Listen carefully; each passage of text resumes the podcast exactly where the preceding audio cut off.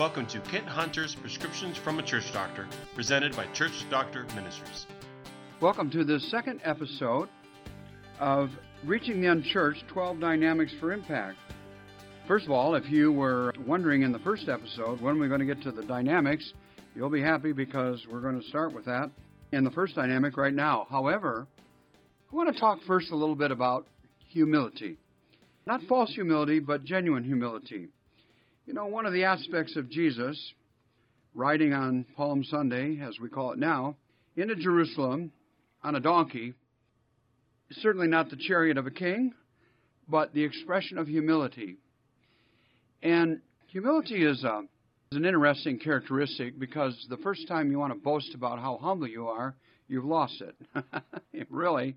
And yet, I believe that there's a key connection between genuine humility and your ability to learn. Humility is a dimension that demonstrates that you are teachable. I would guess if you're willing to listen to a podcast, you're probably somewhat teachable. And that's a good thing because as much as I just am passionate about helping Christians and churches, and everybody on our staff at Church Doctors is that way, we're all passionate about helping churches become more effective to reach lost people. But one of the things that we can't do is we can't help people that aren't hungry, that aren't teachable, that aren't humble. It's not a judgment kind of thing. We're not looking down on anybody or considering them a less worthy person. It's just that humility is a, key part of the Spirit of God in people, and it does have an impact or reflection of how teachable people are.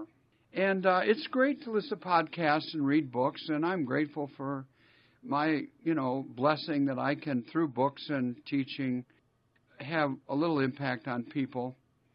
But the people that really get the most out of it are those that are teachable and those that are not just curious, but on a much deeper level, have a stronger will to action beyond learning.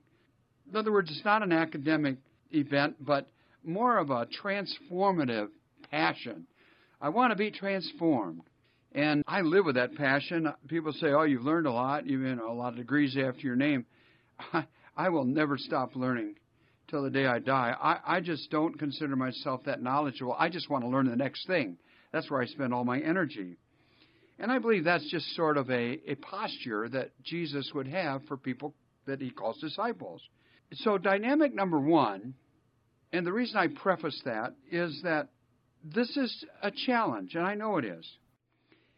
But dynamic number one is get help from the outside, from anybody, somebody that knows what they're doing whoever you feel comfortable with, get help from the outside. Because I know you've probably heard the saying, I can't see the forest for the trees. Sometimes you're too close to things to really get it.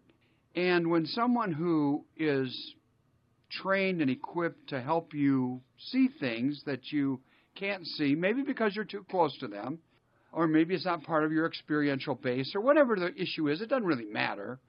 But someone like that can, with fresh eyes, come into a church and into your life as a member of a church, as a leader of a church, and see things that were right under your nose, and you just say, Oh, yeah, you know, I never thought of it that way, but yeah, that makes sense. This happens often when I go to the doctor. I remember right after I got my PhD, I thought I knew something, which I'm glad I got over that. But there was just a short time after that. I was a young pastor, so it didn't take very long. I got a good dose of humility that way, which I needed, to be honest. But I remember I went to the doctor, and I had a pain on the right side of my lower belly, and I, I just, you know, I said to the doctor, I said, I, I, I have a pain right here. I've had it for a while. I think I may have appendicitis. I'm not that kind of a doctor. I got a doctor by my name, but you know, how stupid can you be? I mean, come on. I'm talking about myself. Anyway, so I did that, and the doctor didn't say a thing, just stuck a thermometer in my mouth. And that day I realized there are actually two purposes of a thermometer, and only one of them is to take your temperature. Yeah, the other one is to shut your mouth. They don't want to hear your your ideas. Why would you be there? Why would you be at the doctor if you think you know what you got? You know, just check yourself in a hospital and order surgery. Stupid thing to do. Anyway, I learned my lesson, and I'm sharing it because I've never forgotten it, and I don't want to ever forget it, and I'm happy to share my humiliation because that's part of humility. And so I want to encourage you to get help from the outside. Go through a church assessment. You know, smart people get a physical once in a while. Smart churches have a, a spiritual once in a while. You know, the body of Christ, complex organism, really complex, as as complex as a human body. I think that's why the Bible calls it, among other things, the body of Christ. It is an extremely complex. And just because I was a pastor and even had a doctorate, huh, I was not an expert in my own church. So I want to encourage you, whether it be someone like church doctors or somebody else, pray about. Just humble yourself and pray about. Are you willing? Do you, do you love your church so much? Do you love the body so much? And I know there are people that don't love their own body so much they never get a physical, never go to a doctor, and they die early. So do churches. Lots of them.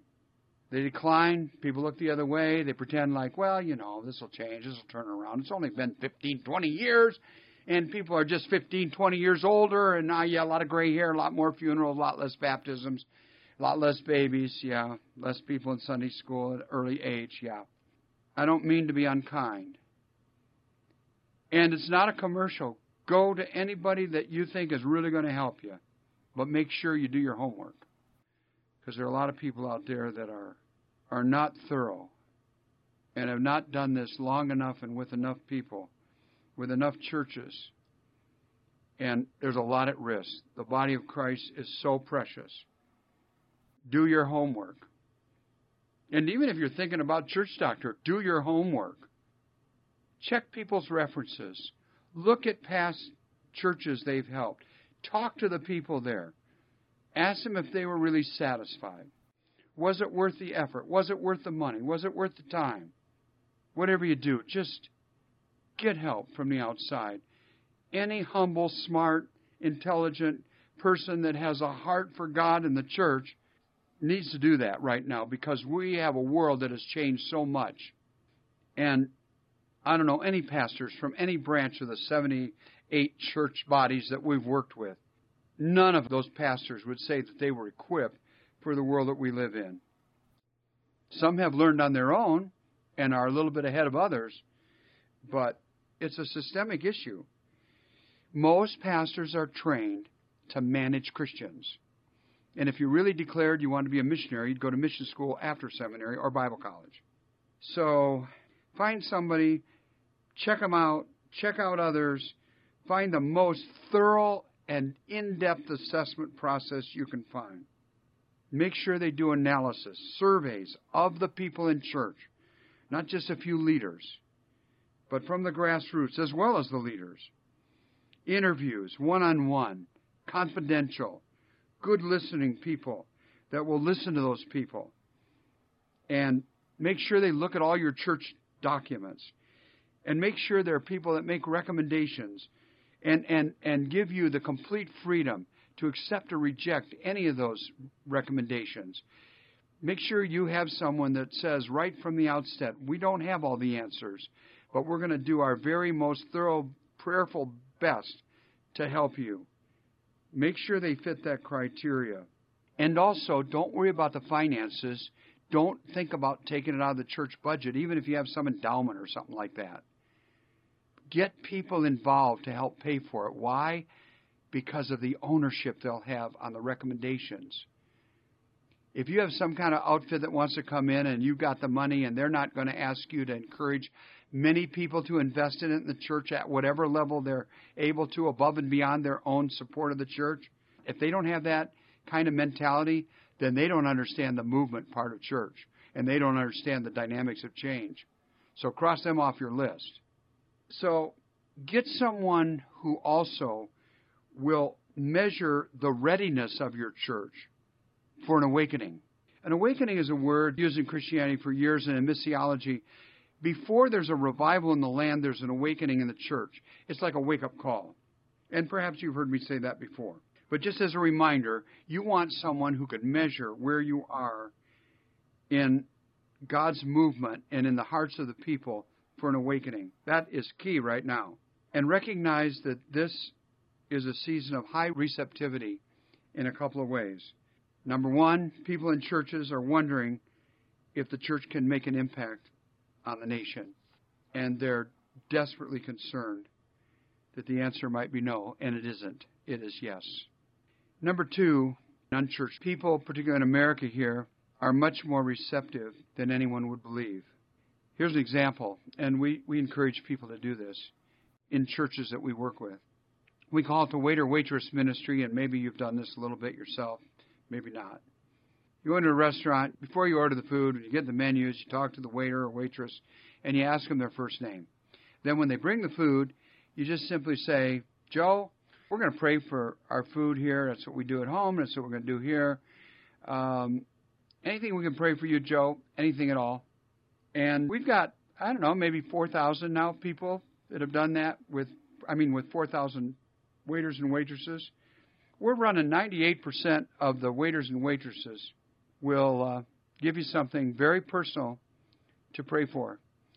Now, it's nice to pray for people. I mean, it's a God thing to do, and it's a good thing to do. You're not going to probably see that person, disciple them, or get them to your church or whatever, but you could plant a seed. But the main reason we do this is we want Christians to learn that people out there at their place of work, think about this, at their place of work, they don't know who you are.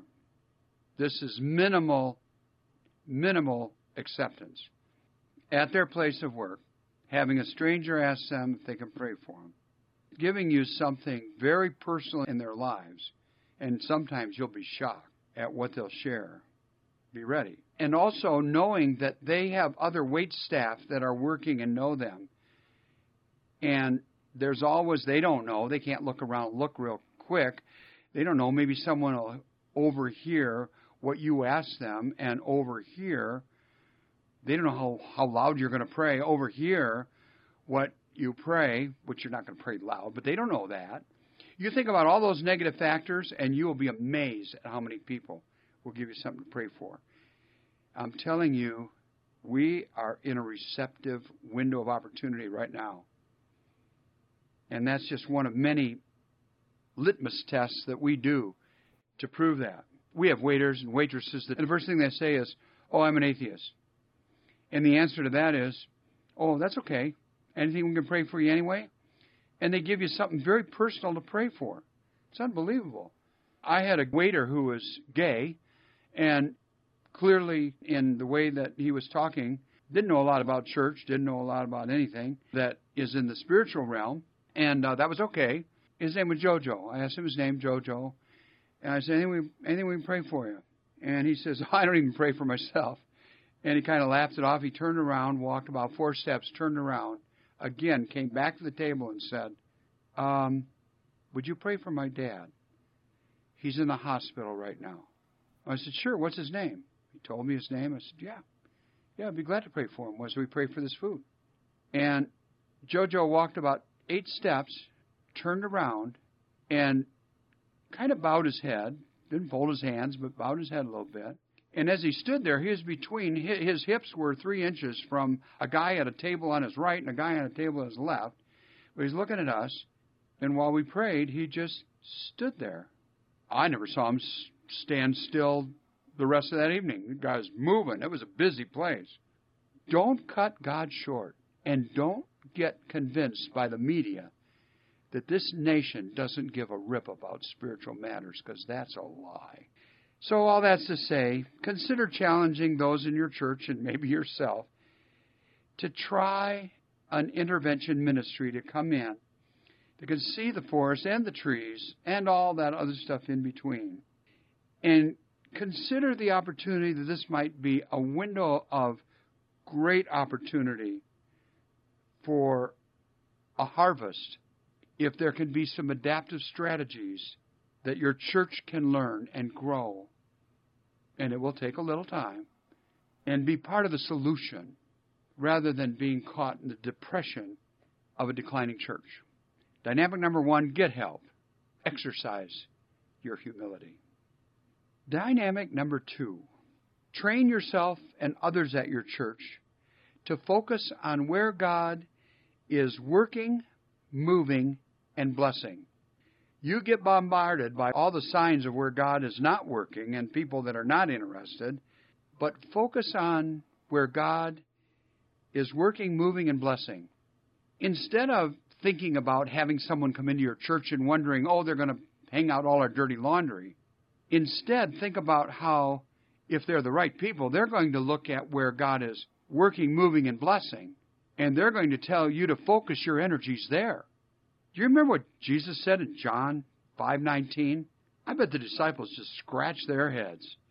He said, "Yeah, I only do what I see the Father doing." Well, that's the idea. Do what you see the Father doing. See what you see God doing. See where God in your church and in your ministry is working and moving and blessing. And if you have the right person come in and do an assessment of your church and consult your church and make recommendations, they better know what those things are, and they better focus on those things. And they ought to, in some of your areas of concern, just tell you to forget about it. Don't spend your energy on what's not working. And they ought to quote John 5:19. And whether you have someone come in or not, make that one of your modus operandi, one of the ways you operate. It is of great value to you and your church to know from an objective assessment what your strengths are, what is moving, where God is moving, and where He's working, and where He's blessing. And that assessment process does that, no matter where it comes from. And make sure that you look at recommendations based on your unique strengths, because every church is totally different. So, as you wrestle with this issue of an assessment process, there are times of fear I know because we've had people come in and consult our ministry. I've had our board hire a consultant to have a big conversation with me when I led the ministry. I've now turned the ministry over to my successor, but I'm still part of the ministry every day. But I was in the hot seat there for a long time. There were times where we would call in a consultant, and I know what it's like to be a little nervous and that's okay. I would basically think there's something wrong with you if you weren't a little nervous. But think of the greater good and ask God for the peace of mind. That person you're going to get very carefully. Make sure you're comfortable with them. And if you're not, ask for somebody else, either from the same organization or another organization that helps churches and has a reputation to help churches. But talk to your people, your leaders. Now, when you talk to business people that are on your leadership group or in your church, there are going to be some who say, Oh, yeah, we had a consultant come into our business and it was awful. It was a waste of money. For one thing, you need to remind them that in ministry areas, the amount of money isn't anywhere even in the same universe that it is in the business world that those consultants charge. Or if you find a church consultant that does, don't even look at them. They're business people, not ministry people. But there'll be other business people that have had a really positive experience. And don't scratch the idea of having an outsider come in just because a business person had a bad experience. Because the bad experience they had was the person that came or the company they used, not the concept of the value of someone coming with a clear slate. And the other side of that slate, lots of other slates that they've looked at. And i tell you, this is absolutely certain. After a few thousand churches, if you are a person of humility as a consultant, you have helped every one of those churches learn and adapt to some great things. And you have learned and grown from every single experience you've had. as someone who assesses and consults churches?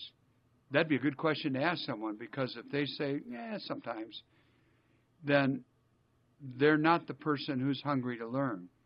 And so the more experienced and the more depth, not only does that demonstrate value of their work, but it also adds to how much they have learned.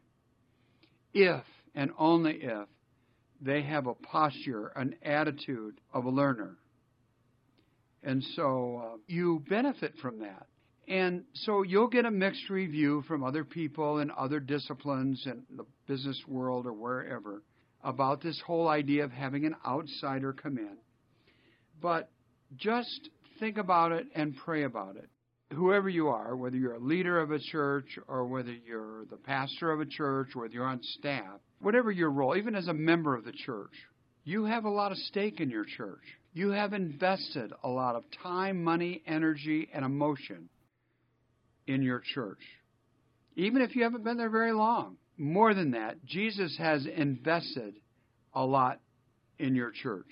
He has invested his life not only in you and your fellow members of your church, but in your church. Jesus is the head of his body, the church, and he sacrificed everything. His humility to even come to earth as a Son of God, being both God and man, and walking the dusty trails, and feeling pain and rejection and all of that. He's paid the ultimate price that the church might thrive and be healthy. And He's given His Holy Spirit to dwell in you, among the people of your church, in your church, to be there. And there are some roadblocks because we're humans that just come along in the church that are sometimes realized, sometimes you got your finger on it, sometimes you don't. Most of the time we're we even have blinders to some of the the the things that happen that, that roadblock our church. And you can't well know what you don't know. If you haven't been somewhere where you learned that, then nobody blames you for that. But nobody blame you either. In fact, they admire you to get some help. And finally, I want to say that with all my heart, this is not a commercial for Church Doctor Ministries. This is a plea for the kingdom of God. This is a passion I have for your church, whether I ever meet you or one of our other consultants ever meets you or not. This is Jesus' passion for lost people in your community that are not being reached because you, as a church, do not have the strategies for a new world that is a lot different than the one that you were trained for and the one when you started your path in Christianity, whenever that was. It is dramatically every day becoming more like a pagan mission field, and that requires adaptive leaders with adaptive strategies. That is the right motive to do whatever you do, wherever you go. So pray about it. Don't let the church go down the toilet because of false arrogance. All of us need help at some time. The smart people, the wise people, the humble people get help. So, dynamic number one get help. There's help out there. Get help. God bless you. You have been listening to Kent Hunter's Prescriptions from a Church Doctor, presented by Church Doctor Ministries. If you've liked this episode, please leave a review on Apple Podcasts and subscribe to hear future episodes. Check out Kent Hunter's new book, Who Broke My Church Seven Proven Strategies for Renewal and Revival, available now wherever books are sold.